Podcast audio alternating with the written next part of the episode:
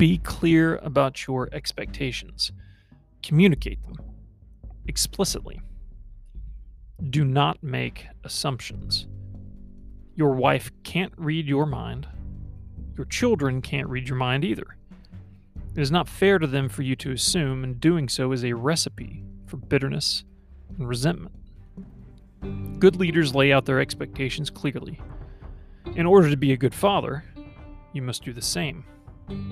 I remember one point early on in our homeschooling journey where I was getting frustrated with my wife for not waking up early enough and getting the kids started.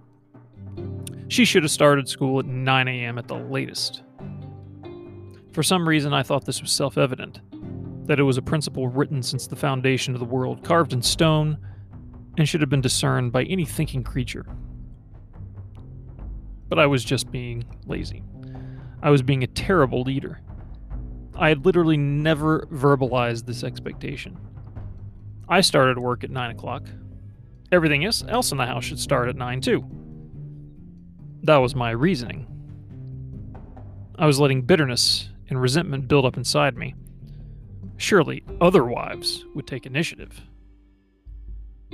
This type of toxicity kills relationships, and it filled the house like smoke.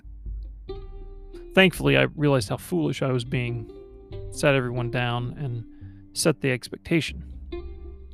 No one really had a problem with it. And sometimes it takes some maintenance and reminders, but that is part of being a leader as well. Sometimes your wife or children will do things on their own initiative and then stop. You got used to it. You had never set the expectation, but got to bask in the glow of their efforts. They stopped because they didn't think there was an expectation. They were just doing it. Something they felt like doing at the time. Some examples of this might be dinner on the table at a certain time, cleanliness of certain rooms, or inviting people over a certain number of times per month. Don't feel resentful if their passion for something wanes or their consistency falters.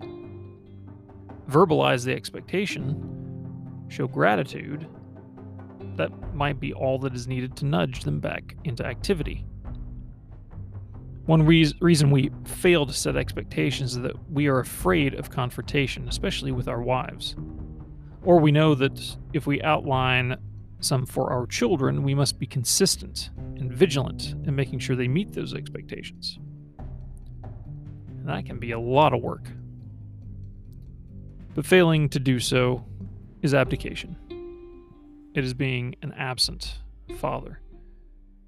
So verbalize your expectations. Tell your kids that you expect the room to be clean before the new week starts, or their clothes must go in the hamper, or that they must obey without acting as if it's the end of the world. Do the same with your wife. For example, don't seethe at a dirty house. Set the expectation of a certain level of cleanliness and effort, and then lead from the front. Don't waffle, don't interject a bunch of maybes, don't qualify. Be a man and state your expectations clearly. There may be some discussion, but your wife and children should never be unsure of where you stand on an issue.